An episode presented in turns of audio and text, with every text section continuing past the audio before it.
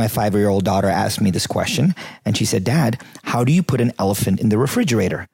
Now, while I'm going to give you the answer to that, uh, there are profound implications for, from that question and that answer for life, for business, and what you can do right now to grow your company, grow your profits, and grow your team. I'm going to give you the exact answer and show you the correlation and shift your thinking as just by doing this one thing, it can change your life forever. So, how do you put an elephant in the refrigerator? Well, it all starts right now.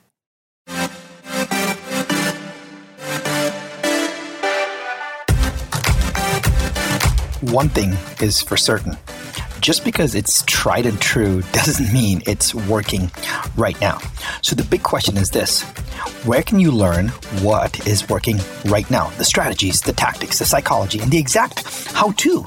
How to grow your business, how to blow up your personal brand and supercharge your personal growth. That is the question, and this podcast will give you the answer. My name is Sharran Srivatsaa, and welcome to Business School.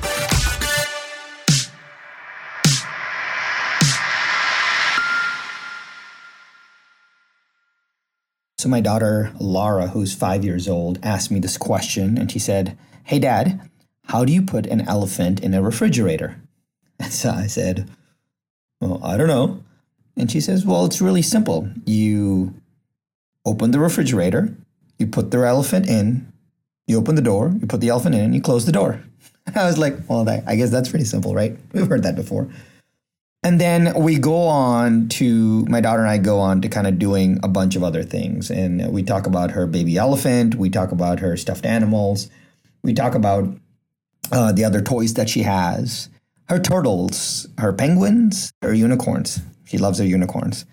And then we come up on this giraffe. And then she says, Hey, dad, how do you put a giraffe in the refrigerator?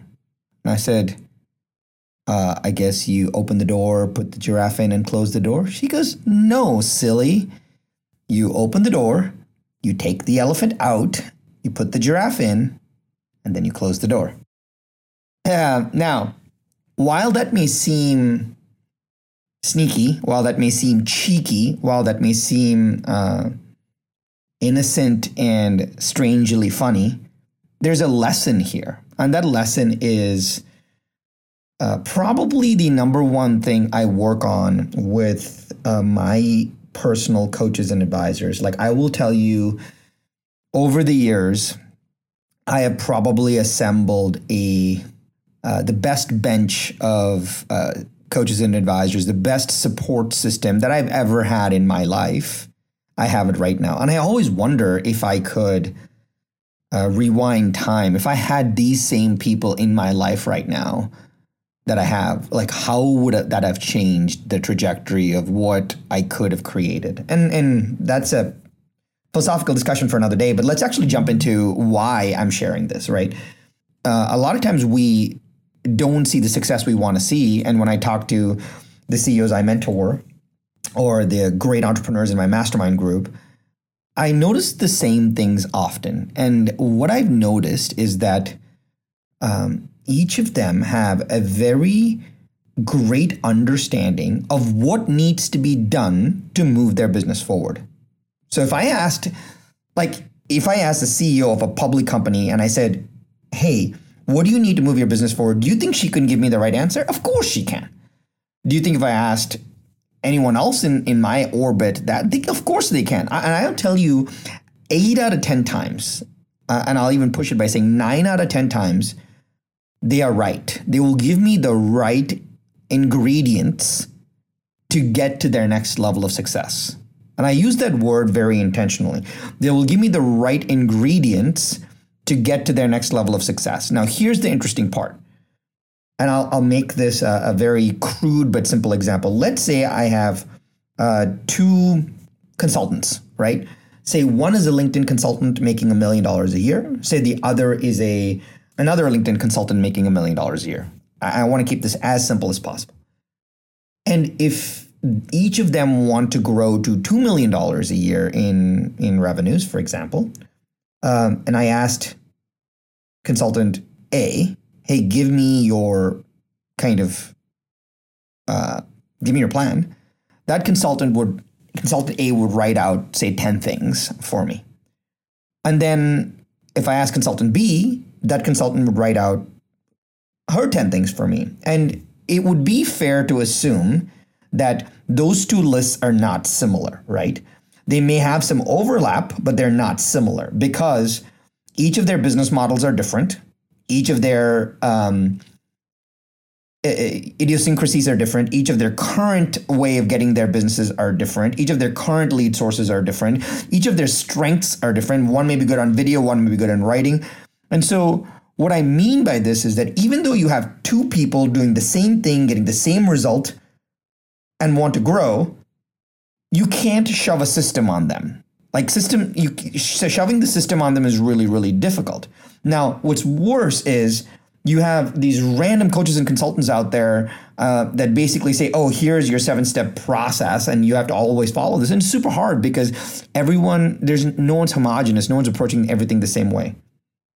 Now, what has this got to do with open the door, take the elephant out, put the giraffe in, and close the door? There's a very important analogy here, and that is just because you have the 10 things that you need, just because consultant A has the 10 things that he needs, just because consultant B has the 10 things that she needs, does not, I'm not saying those 10 things are not right. I'm saying those 10 ingredients are probably right. 90% of them are probably right. However, if you have to open the door, take the elephant out, put the giraffe in, and close the door, that teaches us something. The ingredients don't make the pecan pie, the recipe does. Sequencing sequencing how you actually put those projects into play is very important. Um, in one of my mastermind groups, we're calling this the idea, of the right next thing. Um, and uh, my coach has been telling me about the right next thing idea. And people have said very, you know, they've used the whole right next thing in different contexts. But to me, the right next thing is the sequencing and the stacking of ideas, right? So I think about a lot of it as sequencing and stacking. So if I can do, if I, before you can start cold, having somebody on your, hiring somebody to cold call, you need a list of people to cold call. Before you can have a list of people to cold call, you need a source to get that list. Before you can have a source to get that list, you need to now have a place to put everybody, which is the CRM. So, unless you have the CRM first, there's no point going and buying a source or going to find the source. Once you get the source, you can get the names. Once you get the names, you put them in the CRM. Once you get the CRM, you can get the scripts. Once you get the scripts, you can get the telemarketer to call, right? So a lot of times people will tell me, "Oh, I just need someone to call my leads," and I'm like, "Well, you don't even have a CRM." Now it sounds really basic, but there's almost like eight out of ten times I've never seen someone with a good CRM. I, our team included, we're decent. We're not great, but we run the CRM the way we run it. But what I'm trying to show is is the sequencing, the sequencing of getting the right things done in the right order is ultra crucial in everything that we do. And most people can't see the sequencing because they're inside the bottle. I can't see the sequencing. I if you ask me the 10 things that I need to do to grow my business, grow my life, get six pack abs, have a great relationship, I could tell you the 10 things. But there's a good chance that I couldn't give you the the right next thing, the right sequence because I just don't have perspective because I'm too close to the problem, which is why I which is why my the people in my corner, my coaches and my mentors and my advisors, they can say, hey Sharran, I would do that before this. And the interesting part is that is not just valuable, that is invaluable. That is that you, that you can't measure the value around that. That's why when someone tells me that, hey, you know, I have to pay you a hundred grand a year to just tell me which order to do things, that is the cheapest hundred grand that I can spend. And because if I spend 18 months doing all the right things in the wrong order, I can't put the giraffe in the refrigerator. I can't because the elephant is still in there. So that's why the sequencing and stacking is so important.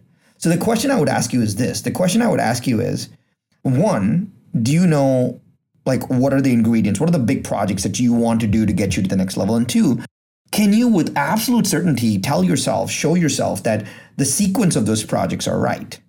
And if you can't, you need to find a way to get those that sequencing done right. If you can, you should literally say, "Hey, I'm going to write somebody who has been there before a check that can just sequence this better for me and and and unblock the roadblocks for me so I can go do the right things first. We all instantly will gravitate to doing what we think is easy, what we think is sexy, what we think is relevant. But a lot of times, you know, the right next thing, the right sequence does not allow for, uh, you know, the inside perspective and you need some outside co-creation. So uh, whenever you think about a, a, list of things that you have to do, think about it, how you put the giraffe in the refrigerator. Do you have to open the door? You have to take the elephant out. You have to put the giraffe in and close the door. So sequencing is a lot more important than just having a list of great things to do.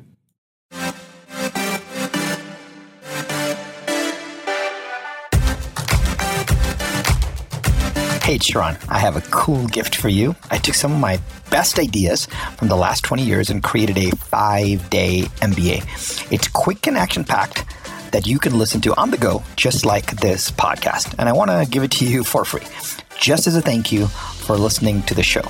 No fluff, no gimmicks, just pure actionable ideas for you to use instantly. You can grab it right now at businessschoolshow.com. That's businessschoolshow.com.